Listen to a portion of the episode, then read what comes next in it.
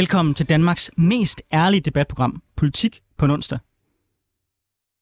Her inviterer vi hver uge spændende gæster til politisk debat uden spin og fastlåste politiske positioner. Og hvis du forventer neutrale værter, så er det det forkerte sted, du er tunet ind. Og mit navn det er Anders Storgård. Jeg er tidligere landsmand for konservativ ungdom, og så er jeg konservativt kommunalbestyrelsesmedlem på Frederiksberg.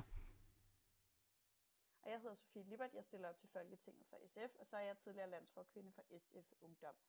Den næste time, der kommer vi til at vende en af ugens vigtigste politiske historier med nogle skarpe gæster. Men vi starter hos os selv. Så Anders, hvad har du lagt mærke til i ugen, der er gået? Jamen det, jeg har lagt mærke til, det er særligt Ukrainekrigen, der nu er gået ind i en ny fase, fordi russiske tropper de er nemlig på fremmarsch i Donbass-regionen og har indtaget flere byer. Det kunne man jo så håbe på, at det ledte frem til, at Vesten ligesom øgede sanktionerne og øgede den støtte til Ukraine. Men i stedet for så har vi set, at Scholz og Macron og flere andre nu prøver at få Ukraine til ligesom at opgive territorie for fred, altså komme til forhandlingsbordet og opgive eksempelvis Donbass og Krim til russerne. Det er jeg, er jeg meget bekymret over. Øh, sandsynligvis så skyldes det en eller anden idé om, man tror, at øh, ved at øh, lande det rigtige kompromis med en diktator, så kan man øh, få fred. Men det Putin bare har vist gang på gang på gang på gang, det er, at Putin han er fløjtende ligeglad med de fredsaftaler, man laver, og han bruger det bare som base til så senere at lave ny aggression. Det vi har brug for, det er ikke lige nu at vestlige lande prøver at presse Ukraine til forhandlingsbordet. Det er, at vi siger, at der er kun én forhandlingspart i, i den her debat, og det er Ukraine. Den fred, Ukraine gerne vil have, den støtter vi. Og med alle de midler, vi kan, så prøver vi at støtte Ukraine til at opnå den bedst tænkelige fred for Ukraine. Det er ikke os, der som imperiale stater skal slå en streg på et kort og, og bestemme, hvad Ukraine må og ikke må. Det er deres land, deres valg, og de skal have mere ammunition, flere våben, større støtte, indtil de opnår den aftale, de gerne vil have, for det deres land. Det er jeg helt grundlæggende enormt enig med dig i. Altså, ja, der er slet ikke nogen tvivl om, at, at det er fuldstændig afgørende, at, øh, at det er Ukraine, der tager beslutningerne, og ikke en eller anden vestlig overmagt. Øh, der, hvor jeg synes, den her sag er svær, det er, at jeg forstår godt, altså rent principielt er, øh, er der jo ingen tvivl om, at, øh, hvad hedder det, øh, at der skal være... Øh, altså at det er et stort problem, hvis man kan bølle sig til at overtage folks land. På den anden side, så synes jeg virkelig også, det er svært at se klip med ukrainere øh, i nogle af de her regioner, der siger, at de sådan set efterhånden er ligeglade med, øh, hvis land de bor i, bare der holder op med at falde bomber. Øh, så, men jeg er, altså, og jeg synes i virkeligheden, din sidste pointe er fuldstændig afgørende. Det er øh, alt afgørende, at den måde, vi som øh, den såkaldte Vesten agerer i det her, det er en måde, der bakker op om det, ukrainerne ønsker, vi gør, og ikke en måde, hvor vi kommer og er øh, sådan moralsk overlegne og fortæller, at det her det er løsningen på problematikkerne, fordi det er nogle gange øh, Ukraine som selvstændig nation, der skal vurdere, hvornår det har været for meget, og hvornår der er udgydt for mange, øh, altså for meget blod og tabt for mange øh, menneskeliv og menneskeskæbner på den her krig. Helt sikkert. Og ja, der vil selvfølgelig altid være folk, man kan finde som journalister, der vil sige, at lad os bare stoppe krigen, fordi vi er ligeglade med, hvilken vi tilhører. Men det, man dog har vist med de målinger, der er blevet lavet fra Ukraine, det er, at der stadigvæk er massiv opbakning til regeringspolitik. Jeg mener, at den seneste måling sagde sådan noget, 90 procent af ukrainerne mener, at de vinder krigen. Så der er stadigvæk rigtig massiv opbakning til den kurs, som regeringen fører. I hvert fald med de datasæt, vi har til rådighed. Men i alle krige, der er der selvfølgelig forskellige holdninger og forskellige perspektiver, og ja, øh, måske også forskellige agendaer, der kan være i forhold til, hvilket tal og hvilket øh, stemmer, der ligesom kommer til ord. Jeg mener bare, at det er vigtigt at fastholde. Og måske at, meget svært at indsamle rigtige datasæt. Altså, det er jo en stor problematik, vi generelt har i krige, at vi tit har svært ved at få sandheden frem, fordi alle gerne vil sminke alting. Bevares, men jeg vil dog stadigvæk mene, at Ukraine, i hvert fald den del, der er regeringskontrolleret, er så frit, at du godt kan lave stadigvæk en meningsmåling, øh, hvor du spørger folk anonymt, hvad de mener, uden at du nødvendigvis bliver tvunget til at mene noget andet. Men det er jo så også en længere diskussion i forhold til, hvordan meningsmålinger foregår i krigsområder. Mit, mit budskab er bare i sin essens, mere støtte, flere våben, større opbakning, hårde sanktioner, og det er Ukraine, der vælger, hvor det her slutter, ikke nogen af os andre. Men, Libert, jeg skal også høre dig. Hvad har du lagt mærke til? Hvad har fyldt noget for dig i ugen, der er gået? Jamen noget, der øh, sådan har floreret lidt rundt omkring, der har været en lille artikel her og der, der har været lidt debat på, på DR, er sådan en, en debat, der begynder at åbne sig omkring, øh, om, øh, om den relativt lave tilslutning til øh, fagbevægelsen, øh, og hvad man, især den debat, jeg begynder at se øh, forskellige steder om, hvad fagbevægelsen skal gøre ved det.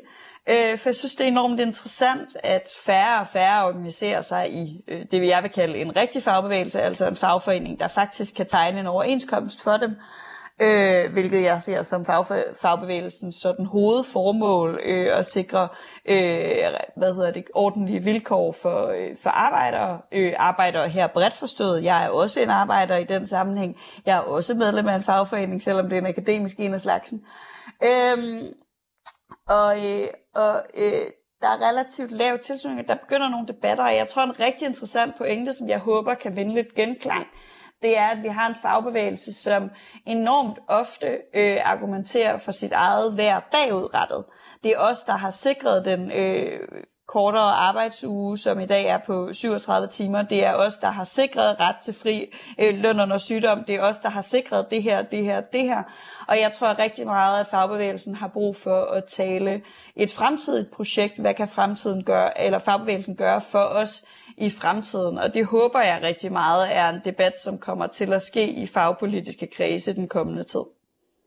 Ja, altså, det er jo en interessant debat, hvad der får folk til at søge væk fra fagforeningerne. Jeg ved godt, det typiske borgerlige svar i det her spørgsmål er, at det er fordi fagforeningerne de er røde, og de er ikke i synk med deres medlemmer. Det har også i nogle fagforeningers tilfælde, tror jeg, en vis genklang øh, i forhold til nogle af de mest røde fagforeninger øh, og deres meget klar opbakning til visse partier, mens man kan se, at deres medlemmer måske er mere spredte i de spørgsmål.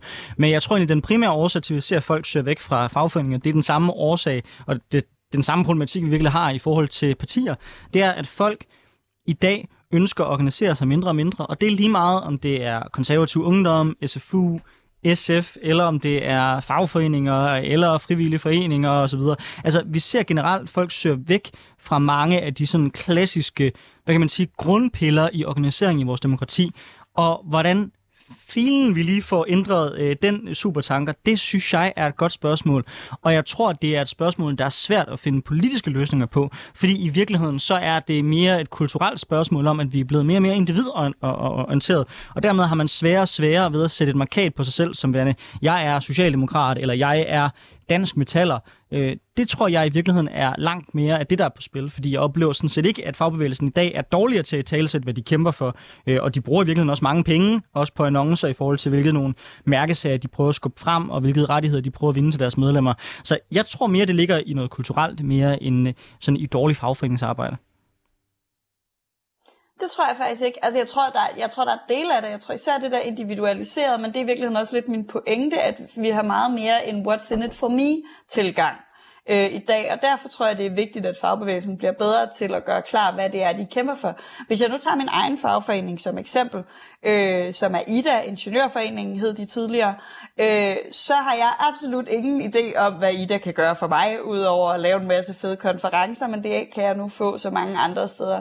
Og det er ikke fordi, jeg skal sådan sidde og bashe IDA, men jeg har samme indtryk af Djøf, jeg har samme indtryk af rigtig mange fagforeninger, øh, og jeg tror... Øh, at, øh, og det er jo vel at mærke, både Ida og Djøf er jo eksempler på fagforeninger, man slet ikke kan forbinde med røde partier. Men jeg tror, der er en, en, en vigtig arbejdsopgave her, og jeg tror ikke, man bare kan tilskrive det manglende vilje til at være forening, for jeg tror netop, at folks faglighed er noget, de stadig knytter sig til, og at folks arbejdsliv er en rigtig stor del af folks identitet, måske modsat partitilførsforhold.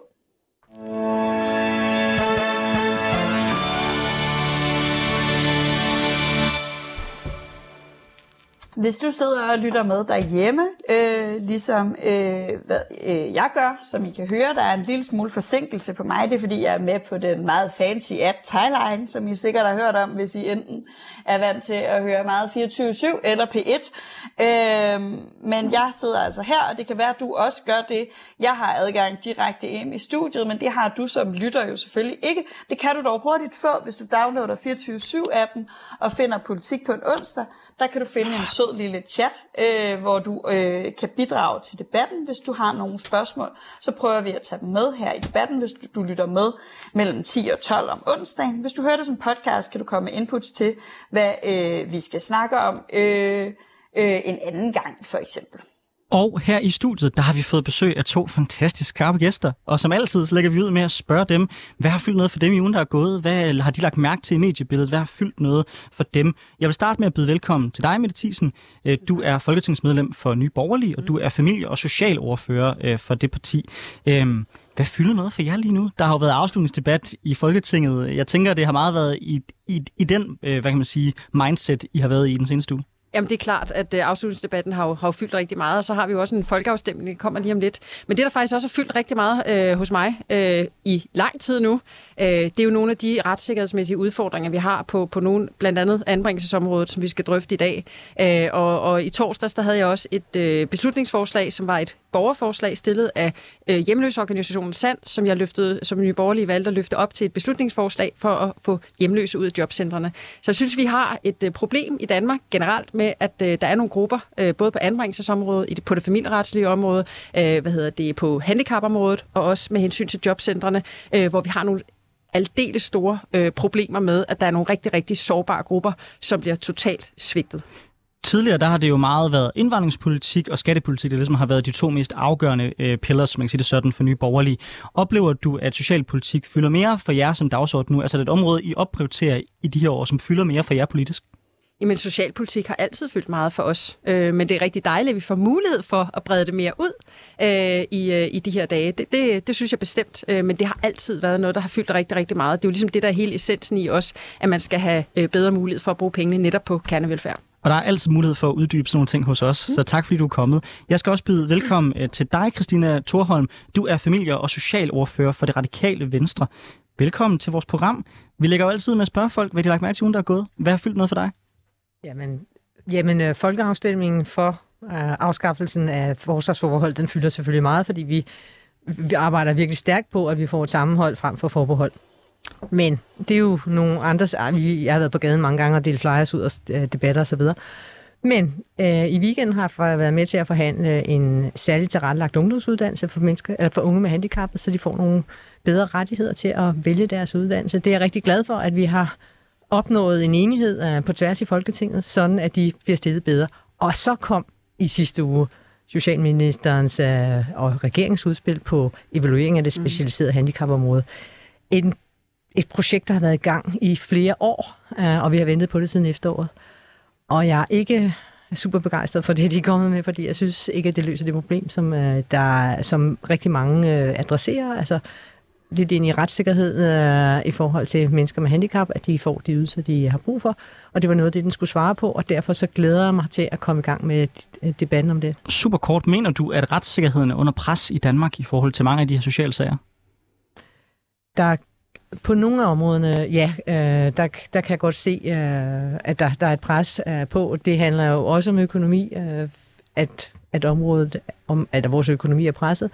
Så, men vi skal holde stærk fokus på det og være øh, virkelig øh, gå efter bolden her i den her sammenhæng. Vi har et tæt program i dag, så jeg vil starte med at byde velkommen også til øh, Anna Munk, der er journalist her på 24 og som er med på en telefon over Svendborg. Øhm, ikke bare den seneste uge, men de seneste måneder, der har du lagt mærke til en bestemt sag, som vi skal debattere i dag. Må du ikke fortælle os og lytterne lidt om, hvad det drejer sig om? Jo, det vil jeg i hvert fald. Øh, det drejer sig om, øh, om det, som øh, er blevet døbt Langelandsagerne, som jo handler om børne- og tvangsanbringelsessager i særligt Langeland Kommune, men også i en række andre kommuner i Danmark. Og øh, der har vi jo på 24-7 afdækket, at øh, forvaltningen i Langeland Kommune, altså det vil sige sagsbehandlerne i sagen og, og, og, og ledelsen, øh, de simpelthen øh, laver de, de laver det, som bliver beskrevet som karaktermord på en række øh, socialt udsatte forældre. Øh, ved blandt andet at begå lovbrud, øh, lave, skrive, indskrive fiktive diagnoser, øh, ikke afholde partshøringer øh, og alt muligt andet, som, som skaber en øh, institution for forældrene, hvor at i mange tilfælde børnene ender med at blive tvangsanbragt på et fejlagtigt øh, grundlag.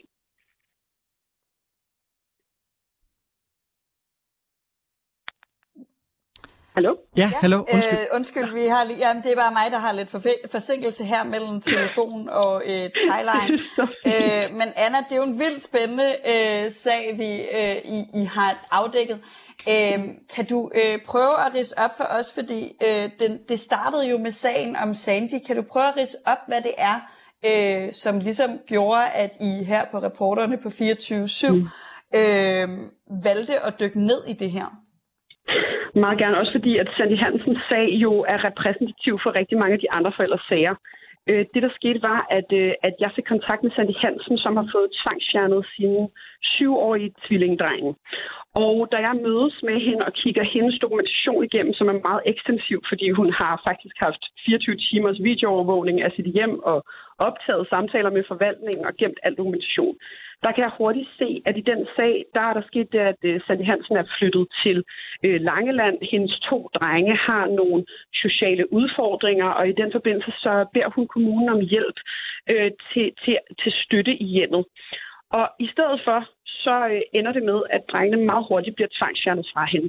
Og i dokumentationen til hendes sag, der kan man se, at øh, forvaltningen har omgået loven adskillige gange. Øh, der bliver hele tiden truffet nogle beslutninger ud fra fejlagtig dokumentation.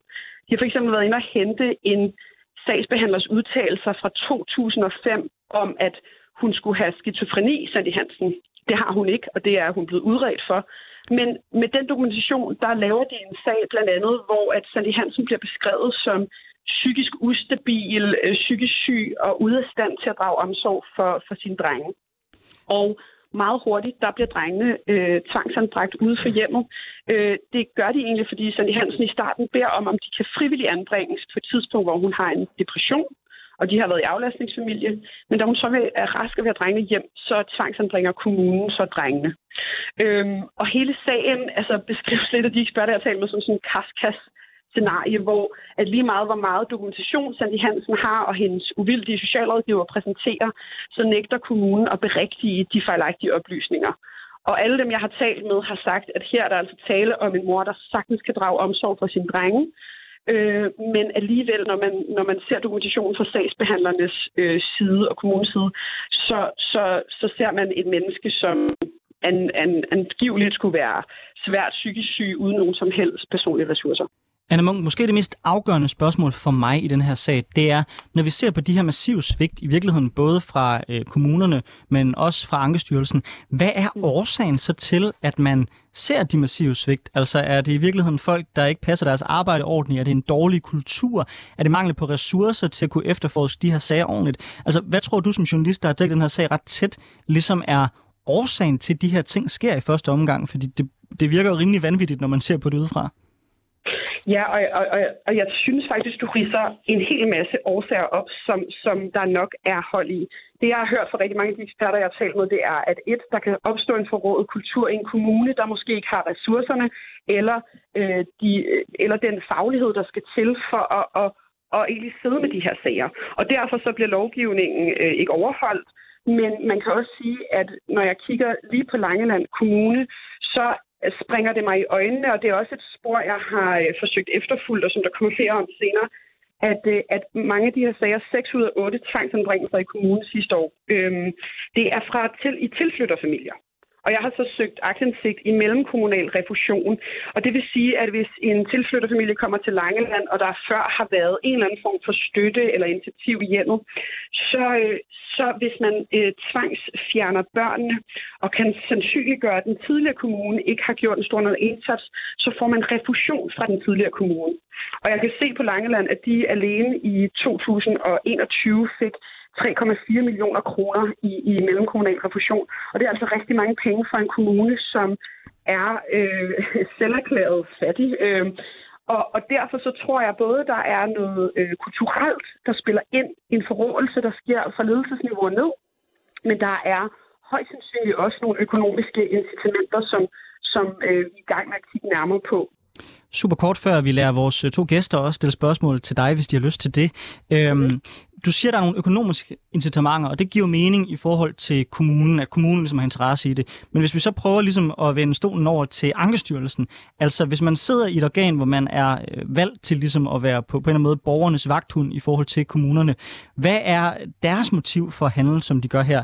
Er vi så over i den kulturelle del, eller har de ikke ressourcer nok til reelt set at udfordre kommunerne på de afgørelser, de laver? Jeg tror, at Ankestyrelsen er øh, enormt bundet af, at de ikke går ind i det kommunale skøn. Øh, og det er lovgivningsmæssigt, kan vi se, at, at, at, at nettet er strammet sig om Ankestyrelsen. Der er utrolig mange beføjelser, de ikke gør brug af, og der er mange principafgørelser, som faktisk øh, snævrer deres øh, handlemuligheder ind. Øh, nogen har nævnt over for mig den tætte forbindelse, der er mellem kommunernes landsforening og Ankestyrelsen og kommunernes landsforening og det lobbyarbejde, de gør hos lovgiverne. Fordi man kan sige, noget af det, som er interessant, det er, at blandt andet der er det her dialogforum på ledelsesniveau, hvor Ankestyrelsen mødes med kommunernes landsforening, som man jo i den grad må sige er en part i de her sager. Øh, og og det, det, det har der været kritik af i forhold til, at borgerne jo ikke har samme adgang til, øh, til, til det organ. Og så tror jeg også, at Ankestyrelsen de må ikke gå ind, som sagt, i de kommunale skøn. Så det vil sige, at hvis sagsbehandler har lavet en vurdering, så går de i praksis ikke ind og berigtiger den, eller man må ikke føre vidner. Øh, forældrene har cirka 20 minutter til at fremføre deres sag. Og hvis man har en sag som Sandy Hansen, som også blev stadfæstet i Ankestyrelsen, øh, der står der jo i afgørelsen, at hun er psykisk uligevægtig, selvom advokaten i sagen, den gør, at har brugt rigtig, rigtig mange ressourcer på at finde dokumentation, der viser, at hun ikke har nogen øh, diagnoser, der gør hende uligevægtig. Så jeg tror simpelthen, at det er øh, et, et system, der slet ikke er indrettet til, at kommunerne skal begå så mange fejl i virkeligheden. Mette Thiesen, øh, har du et spørgsmål øh, til Anna, før vi går over selve debatten? Øh, nej, jeg har, jo, jeg har jo haft fornøjelsen også at tale med, med Anna en del øh, tidligere, også i forbindelse med det samråd, som jeg netop indkaldte ministeren i, og der kommer jo nok et til, øh, kan jeg godt øh, løfte sløret for, fordi at, øh, det her skal vi jo til bunds i. Øh, så, så, så nej, jeg, jeg, jeg, jeg synes sindssygt, at, øh, at vi har rigelig af dokumentation øh, for at, øh, at få handlet på det her. Samme spørgsmål til dig. Ja, tak Anna, fordi du er gået så grundigt til værks i det her, fordi det er jo meget kompliceret, og du ridser også flere muligheder op eller vinkler på det. I forhold til Ankestyrelsen, øh, så siger du, at de er bundet af, at de kan gå ind i afgørelsen. Er det sådan med to streger under, eller er det en praksis, de har oparbejdet? Mm. Ja, det er, en, det er til synligheden en praksis, de også har oparbejdet. Øh, man kan sige, at vi hørte jo fra whistlebloweren, som jeg har talt med, som er et beskikket medlem, at Ankestyrelsen, han får direkte besked fra juristerne i Ankestyrelsen om, at for eksempel hvis dokumentationen, som forældrene fremfører, er rigtig valid, så øh, får han for eksempel besked på, jamen det er nok advokaten, der instruerede dem, eller at, at kommunens, kommunens dokumentation er altid uvildig. Hans opfattelse er, og det er de fleste eksperter også, at på en eller anden måde Ankestyrelsen øh, ser øh, kommunernes dokumentation, de, de forlader sig på den og tænker, at den er uvildig, den er øh, sandfærdig, og så træffer de afgørelse ud fra det. Anna Munk, tusind tak, fordi du gjorde os klogere på den her sag. Vi løber videre til debatten, men det var meget, meget oplysende. Tusind tak, fordi jeg var med.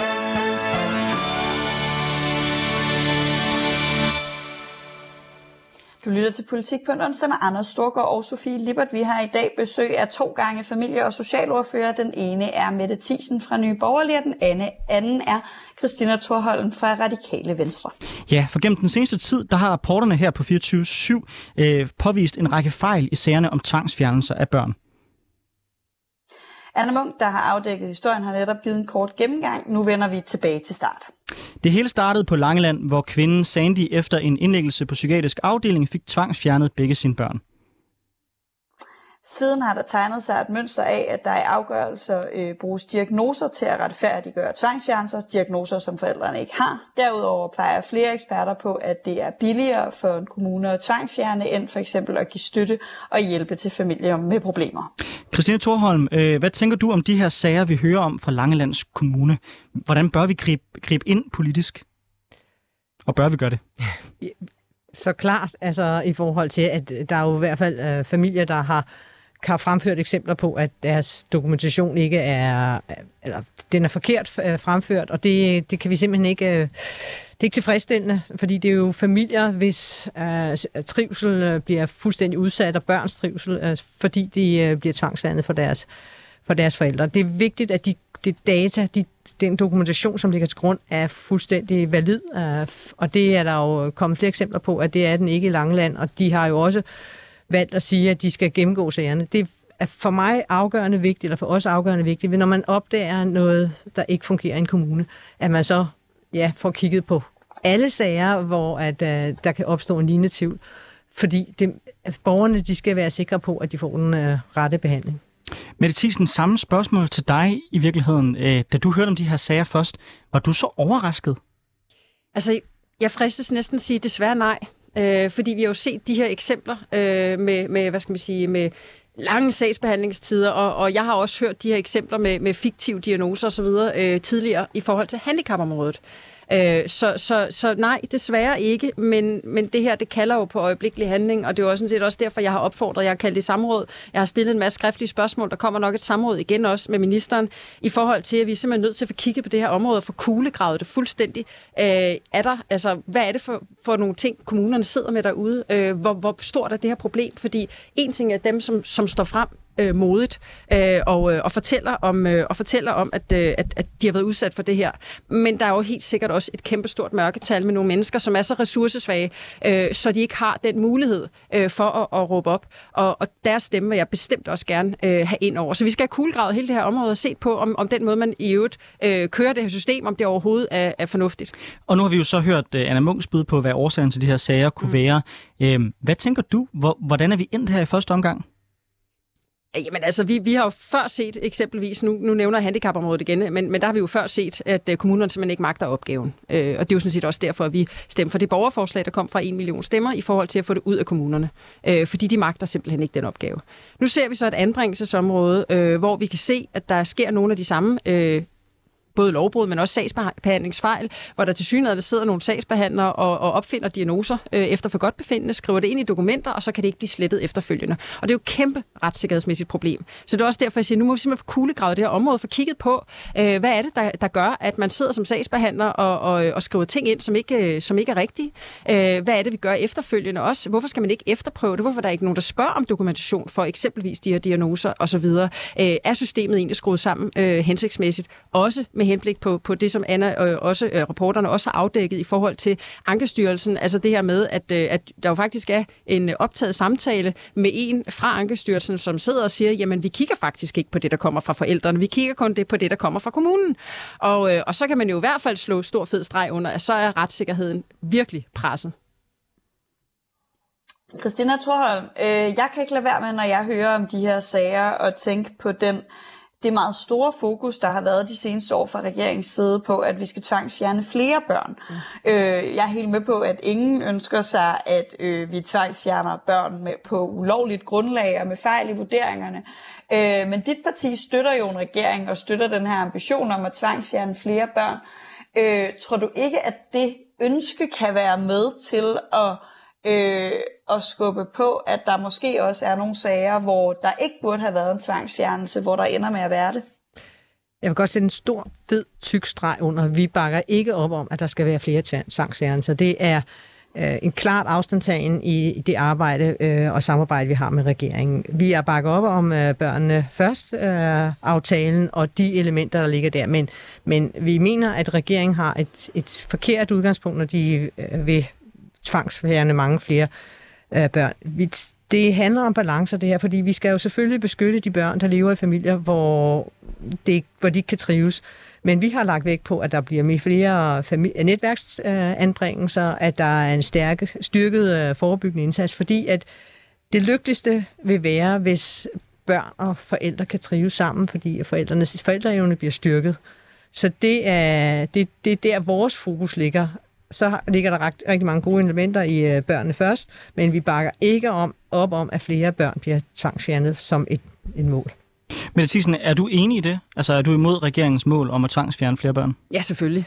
Altså, det er jo fuldstændig håbløst at have det som ambition.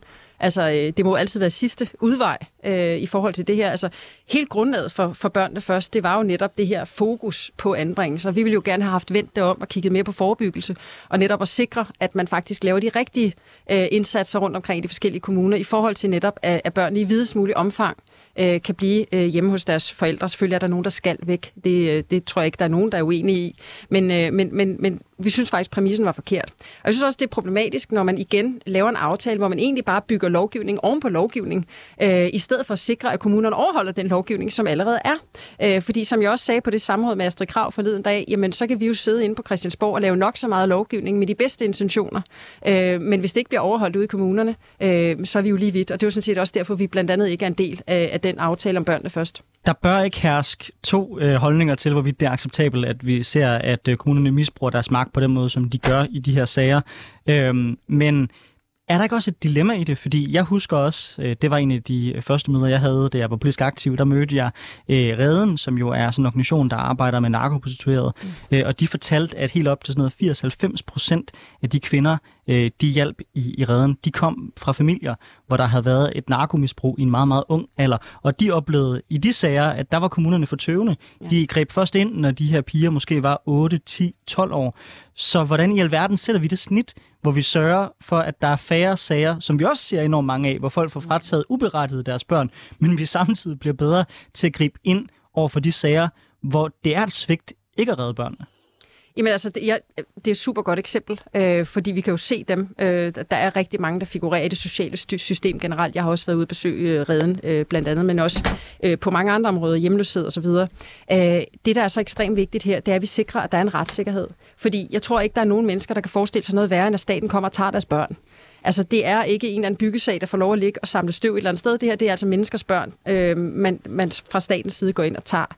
Øh, så det er bare for at slå det fuldstændig fast det, som jeg synes, vi skal, det er også derfor, jeg snakker om, at vi skal have kuglegrad området, øh, for netop at sikre, er det overhovedet skruet sammen, som det skal være? Altså, øh, bliver der sat nok ind? Nu kan vi tale om forebyggende indsatser eksempelvis. Jamen, hvad er det, kommunerne reelt går ind og gør?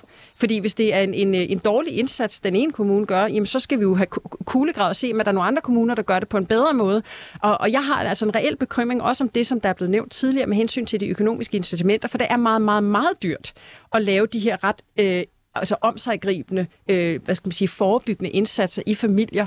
Øh, og nogle gange kan en midlertidig frivillig anbringelse, for eksempel i forbindelse med misbrug, være en, en, en, en vej at gå, og så barnet kan komme hjem, når øh, hvad skal man sige, den forælder eller de forældre har fået hjælp og kommet over det. Øh, der kan også være mange for andre, andre forskellige ting. Men jeg er altså reelt bekymret for, at øh, anbringelser og i sidste ende også tvangsbortadoptioner er en billigere løsning. Øh, og at man derfor i nogle kommuner simpelthen tyr til det alene af økonomiske årsager. Det synes jeg er dybt problematisk. Christina, er du enig i det, Mette Thiesen siger?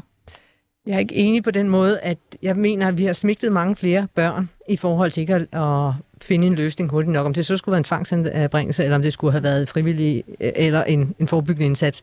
Fordi, som du selv siger, der er rigtig mange hjemløshed og øh, ja, prostitution, misbrug, der har været der har levet i dysfunktionelle familier.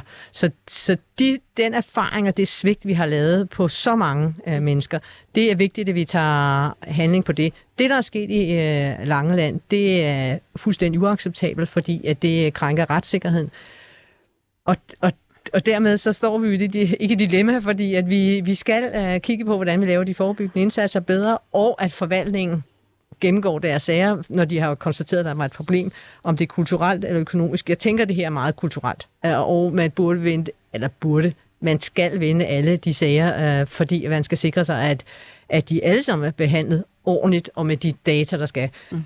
Vi havde en øh, vi havde et fremmøde her øh, i Socialudvalget for nylig, hvor der var en øh, mand, der også fortalte, at han havde fået en diagnose, som stod i systemet, og der stillede vi spørgsmål til ministeren i forhold til, hvorfor kan man ikke få slettet sin forkerte data, øh, hvis, hvis der er enighed om det. Altså, at der er noget teknik, der begrænser, at der står nogle ja, øh, fejlagtige data. Det er jo er fundamentalt øh, katastrofalt for et menneske, som er, skal samarbejde eller arbejde med systemet, fordi det bliver mistolket, og det er en uretfærdighed, som, som jeg gerne vil være med til, og radikalt gerne vil være med til at rette op på.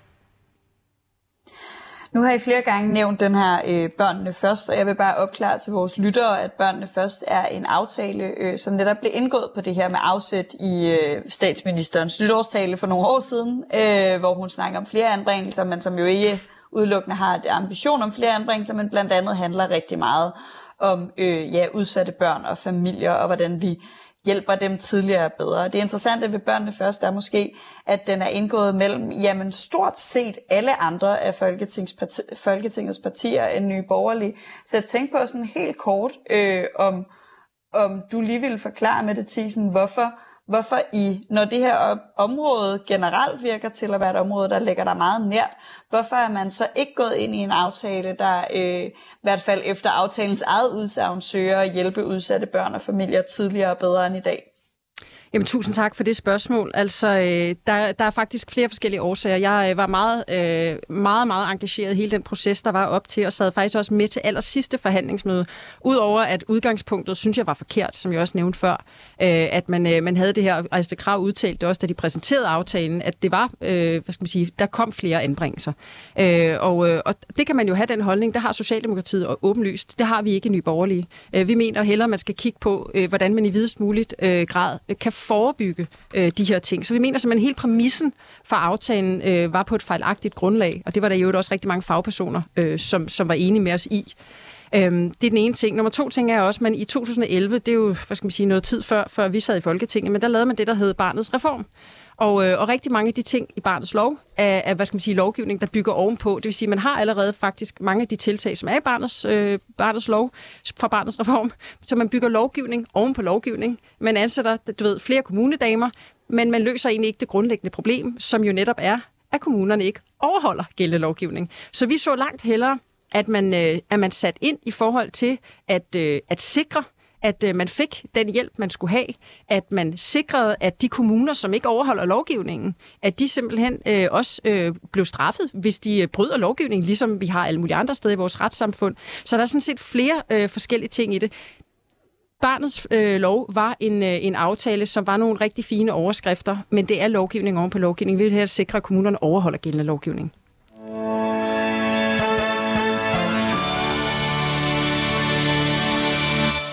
Du lytter til Politik på en onsdag med Anders Storgård og Sofie Libert, hvor vi har besøg af Mette Thiesen, som er familie- og socialordfører fra Nye Borgerlige, og Christina Thorholm, der er familie- og socialordfører for det radikale venstre. Gennem de seneste måneder har rapporterne her på kanalen afdækket en række tvangsfjernelsessager med fejl i. Sagerne startede på Langeland, men siden er det kommet frem, at familier i andre kommuner har oplevet lignende sager. På trods af, at mange familier har klaget til Ankestyrelsen, så er der ikke en eneste sag om uretmæssig tvangsfjernelse af børn, der er gået om. Et bestikket medlem af Ankestyrelsen, der ønsker at være anonym, fortæller således til reporterne. Tror du, der bliver truffet forkerte afgørelser i Ankestyrelsen? Hvor sagen simpelthen ikke har været belyst ordentligt, eller der man ikke har lagt vægt på forældrenes dokumentation, for eksempel? Der bliver ikke lagt vægt på forældrenes dokumentation. Om der bliver truffet forkerte afgørelser. Det kan jeg jo netop ikke vide, når vi, ikke, når vi kun får kommunens fremstilling, mm. og vi ikke kan få lov at bore i, om den så også er rigtig. Som sagt, beslutningen er jo mere eller mindre truffet inden selve mødet. Så du mener, at inden I sætter jer ind til det ankemøde, så er beslutningen reelt set truffet? Ja da. Altså, de beskikkede sidder der jo bare som et, et fint blad. For vi gør ingen forskel på retssikkerheden. Så I har egentlig ikke nogen funktion, føler du? Nej, det føler jeg ikke. Det lykkedes mig to gange på otte år at få ændret den beslutning. Mette Thiesen, du indkaldte i sidste uge Socialministeren øh, til et samråd om de her sager. Hvorfor har du ikke tiltro til Ankestyrelsen længere? Øh, jamen, det har jeg sådan set heller ikke sagt, at jeg ikke har. Jeg har sagt, at jeg skal have kvalificeret det, og jeg har sagt, at jeg vil stille en masse skriftlige spørgsmål. Øh, det samrådet øh, sidste uge det sådan set gik ud på, det var netop øh, at få ministeren til at forholde sig til de ret mange øh, lovbruds, øh, altså lovbrud, fejl osv., der er sket i de her øh, såkaldte langelandssager. Øh, men, men, øh, men vi har stillet en masse spørgsmål i forhold til Ankestyrelsen. Der er også en del, vi stadig venter øh, svar på. Øh, men, øh, men jeg kan allerede godt varsle nu, at der nok kommer et, øh, et samråd mere, netop øh, på grund af, af, af nogle af de svar, der også kommer, og nogle af de ting, der også er kommet frem. Fordi jeg synes, det er utrolig bekymrende, at, øh, at man nu hører øh, flere forskellige sige, fordi det var lidt det samme, som øh, Sandy øh, fik, øh, øh, hvad hedder det, en, der i hvert fald ringede ind øh, til Ankestyrelsen, fik, fik øh, svar på. Det var jo netop det her med, jamen man lægger ikke til, til altså man, man tager ikke forældrens dokumentation med i, øh, i afgørelsen, og, og, øh, og, og det synes jeg jo er dybt problematisk, fordi hvis der netop i kommunens dokumenter er for eksempel fiktive diagnoser, og, og man så kommer som, som, øh, som forældre og siger, jamen, øh, jeg har faktisk bevis her for, at jeg ikke har, hvad det nu kunne være, PTSD eller skizofreni, eller hvad det nu kunne være, der er skrevet ind, øh, og Ankestyrelsen så ikke tager det med, jamen så har vi virkelig et retssikkerhedsmæssigt problem. Men er problemet ikke, at Ankestyrelsen ikke har ressourcerne til at efterprøve de her sager, så er den politiske løsning måske i virkeligheden ikke, at de tilføres mulighed for at kunne udfordre kommunen på deres øh, fortolkninger. Fordi der er jo ikke særlig meget værd, tænker jeg, ved at have et, et, øh, hvad kan man sige, et, et vagtorgan, der skal holde øje med kommunerne, hvis de ikke har nogen mulighed for at kunne udfordre kommunernes, øh, hvad kan man sige, vurderinger. Jo, men altså, det, jeg, det var derfor, jeg talte om hele tiden, at vi skal have kuglegravet området. Altså, jeg ser meget gerne også på det her med Ankestyrelsen. Altså, jeg kan huske, at der blev lavet en økonomiaftale her for nogle år siden, øh, hvor at man netop øh, nedsatte, jeg tror, det var et, øh, et, et, en KL-gruppe, øh, øh, for netop at skulle se, om, om det var muligt at implementere, øh, det var på handicapområdet, implementere principafgørelserne ude i kommunen, hvilket er jo sådan ret grotesk, fordi at altså, hvis der er en principafgørelse, så skal den jo implementeres ud i kommunen. Så skal der jo ikke være et spørgsmål om, om, om hvorvidt man kan, det kan lade sig gøre. Så jo, selvfølgelig skal Ankestyrelsen udfordre kommunen, men de skal jo have den rigtige dokumentation. Og det er jo også derfor, det er så vigtigt, at man får alle parter med, og at man selvfølgelig også tager forældrenes øh, side af sagen med. Christina Thorholm, det er nogle ret voldsomme anklager, vi hører rettet mod Ankestyrelsen øh, fra whistlebloweren her. Hvordan griber man det an politisk, hvor man jo typisk set gerne vil have en eller anden form for, hvad kan man sige, armslængde mellem de beslutninger, der bliver taget ude i for eksempel ankestyrelser øh, og de øh, politiske retningslinjer, der bliver sat fra jer på Christiansborg? Det er jo vigtigt, at Ankestyrelsen lever op til den opgave, de har, altså at øh, behandle sagerne ud for det grundlag, fordi det, det skal jo være det næste organ i forhold til forældrenes øh, retssikkerhed. Og når jeg hører, at at man har 20 minutter til at fremføre sin sag, mm. en sag, der kan være dybt kompleks, i en meget udsat position, så bliver jeg meget bekymret. Fordi jeg tænker, det, hvordan kan det give hvordan kan det give forældrene den mulige, og, og advokaterne, fordi hvad hedder, forældrene har jo mulighed for at have tilknyttet en advokat, hvordan giver det forældrene mulighed for at fremføre deres sag? Og når jeg så ovenikøbet hører den whistleblower uh, fortælle om, at de ikke tillægger forældrenes udsagn et, et betydning, så kan man da kun få ondt i maven øh, på vegne af forældrene, fordi at vi kæmper for vores børn, men det er også vigtigt, at vi ser på børnenes tag, og på den måde så skal der kvalificeres fagligt, øh, men forældrene skal høres på og lyttes til, og deres udsagn skal tages, ja, øh, vurderes i forhold til, om det er den rigtige beslutning at, tvangsfjerne, eller om man skulle øh, lave en anden foranstaltning. Christina Thorholm, vi sidder jo, øh, der, jeg tror ikke, der er nogen, der hører om de her sager, og, og ikke tænker, at der er noget grueligt galt her, og ikke tænker, at det er et problem at have en ankestyrelse, som øh, i så voldsomt et omfang, eller i hvert fald nogle medlemmer af ankestyrelsen, der har den her opfattelse af, at de i virkeligheden ikke har øh, bestemmer noget som helst. Men hvad hulen gør vi? Altså, hvad er, hvad er den politiske handling, der ligger i forlængelse af, af de her øh, forarvelser og frustrationer? Jamen, den politiske handling er, at øh, for mig i hvert fald første omgang at stille spørgsmål til ministeren er, i forhold til hendes vurdering af, at øh, hvordan Ankestyrelsen fungerer. Og vi får en, øh, ja, en redegørelse øh, fra hende, fordi jeg synes, det her er så alarmerende udsagn, som så i hvert fald har brug for at få belyst. Og så derudfra at tage stilling til, hvad der skal ske. Det, der skete i Langeland, det er Langelands opgave at få ryddet op i det, og øh, jeg har selv været ansat i en kommune, hvor man øh, endte med at sige, at direktøren måtte gå, fordi der var for meget uorden i børnesagerne der, og så fik man kigget alle sagerne igennem, fordi det var vigtigt for at sikre forældrenes retssikkerhed og børns det, retssikkerhed. Men det er i virkeligheden det, der er det afgørende spørgsmål her. Altså, er det et systemisk problem i den måde, det er tilrettelagt, eller er det en direktør eller nogle embedsmænd, man kan fyre, for ligesom at få rettet op på det her? Du foreslår, Mette Thiesen, at man skal kuglegrave hele området. Men har du allerede nu nogle bud på, sådan helt konkret, hvad kan vi gøre for at sikre, at de her ting ikke sker igen? Jamen altså, for det første, så synes jeg, det er jo, jeg er rigtig glad for også, at Christina siger, at det her med, at vi skal kigge på det med Ankestyrelsen, fordi jeg er fuldstændig enig i det her med de 20 minutter og alle de her forskellige ting. Så, så der, der, der tror jeg sagtens, vi kan finde forhåbentlig et flertal for, at vi simpelthen skal få kigget på det. Øh, så det er den ene ting. Men den anden ting er jo også, at vi har et kæmpe problem, hvis det er, at vi har kommuner, som ikke overholder lovgivningen, og at der ikke bliver sanktioneret.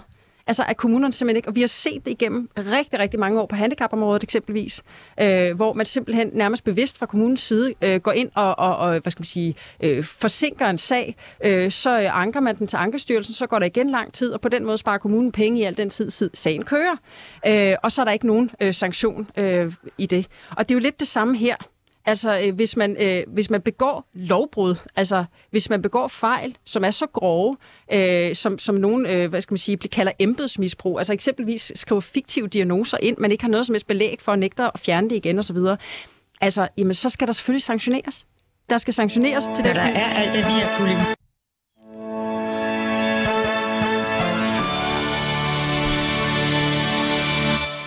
beklager de tekniske udfordringer. Sådan er det, når Sofie hun er i corona-isolation. Men du lytter til Politik på en onsdag med Anders Storgårds Filibert, hvor vi har besøg af Mette Thiesen, der er familie- og socialordfører for Nye Borgerlige, og Christine Thorlund, der er familie- og socialordfører for det radikale venstre.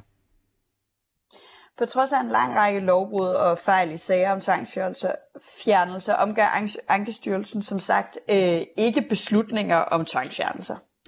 Vi kunne desværre ikke få Socialdemokratiet med i dagens debat, men i går var socialordfører Camilla Fabricius forbi rapporterne sammen med Pia Kærsgaard fra øh, Dansk Folkeparti. Øhm.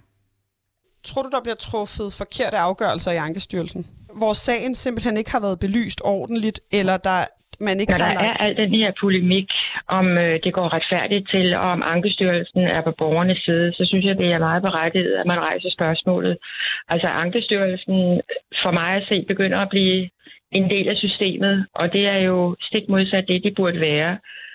Hvad skal der gøres ved, at øh, borgere i, i dette land, altså også som den beskikkede øh, medlem af Ankestyrelsen, siger, simpelthen ikke kan være sikre på, at Ankestyrelsens tvang, øh, øh tvangsfjernelser de går ud over eller rammer de rigtige børn? Jo, det her er jo en sag, der skal lande på Socialministerens bord. Det siger sig selv. Øh, og jeg synes egentlig også, at Ankestyrelsen øh, internt burde tage sig selv alvorligt og sige, øh, hvad er vi der egentlig for? Fordi det at tvangsjerne et barn, det er jo et meget, meget stort indgreb i, i familiens råderet. Altså det er, det er ganske givet helt berettiget mange, mange tilfælde. Men jeg tror også, at øh, der er nogle steder, hvor det sker per automatik, og hvor man ikke har undersøgt sagen ordentligt, og hvor der måske ikke har været fuldt op på den hjælp, som i første og fremmest burde gives til de familier, hvor der er de store problemer. Christina Thorholm, I, øh, det lyder lidt som om alle, inklusiv Pia Kærsgaard her i klippet, peger på, at det er Socialministerens bord, det her det i sidste ende ender på. Burde Astrid Krav, som er socialminister og altså socialdemokrat, og i den regering, som dit parti er støtteparti, burde hun have reageret tidligere og øh, altså selv have gjort noget uden for eksempel Mette Thiesens samråd, fordi det har alligevel været nogle måneder undervejs, de her øh, forskellige øh, fortællinger fra reporterne. Altså Langeland er en selvstændig problemstilling, som er en ledelsesmæssig problemstilling, og derfor så skal Langeland selv rydde op i det. Øh, så kan ministerne selvfølgelig i forhold til, hvis der ikke sker noget, må, må, må rette en henvendelse, tænker jeg, men det er jo kommunalt selvstyre, og det mener, det er en ledelsesmæssig problemstilling, som de skal løse. Ankestyrelsens øh, problemstilling, den vil jeg rigtig gerne rette henvendelser til ministeren omkring. Men er det her et Langeland-problem, eller er det i virkeligheden et problem for hele Danmark. Altså, nu er jeg selv kommunalbestyrelsesmedlem på Frederiksberg. Det er jo ikke, fordi vi har været for uden sådan nogle sager også. Altså, øh, er problemet måske i virkeligheden, at de her ting i første omgang ligger over i kommunerne? De skulle hæves ud, og så være et selvstændigt statsligt organ, der tog beslutninger, hvor de ikke var afhængige af økonomi, og ikke var afhængige af alle mulige øh, lokale forhold, der kan være. Altså, er kommunerne den dag i dag mod nok til at kunne beslutte de her ting? Det her er nogle sagsbehandlere, der ikke har forvaltet forvaltningsloven efter hensigten og har skrevet forkerte, ikke afgørelser, men forskellige data, forkerte data ind. Det er den enkeltes ansvar at gøre det øh, korrekt. Selvfølgelig, selvfølgelig er det, men når man ser det ske i kommune efter kommune efter kommune, så kan man vel ikke bare pege på, at det er en enkelt sagsbehandler, der har begået en fejl. Så tyder noget jo på, at det er sagsbehandlere generelt ude i kommunerne, der ikke er rustet til at kunne løse de her opgaver. De går vel ikke på arbejde bevidst for at øh, prøve at ødelægge øh, menneskers liv. Det er vel, fordi der er nogle problematikker her, der går på tværs af alle kommuner.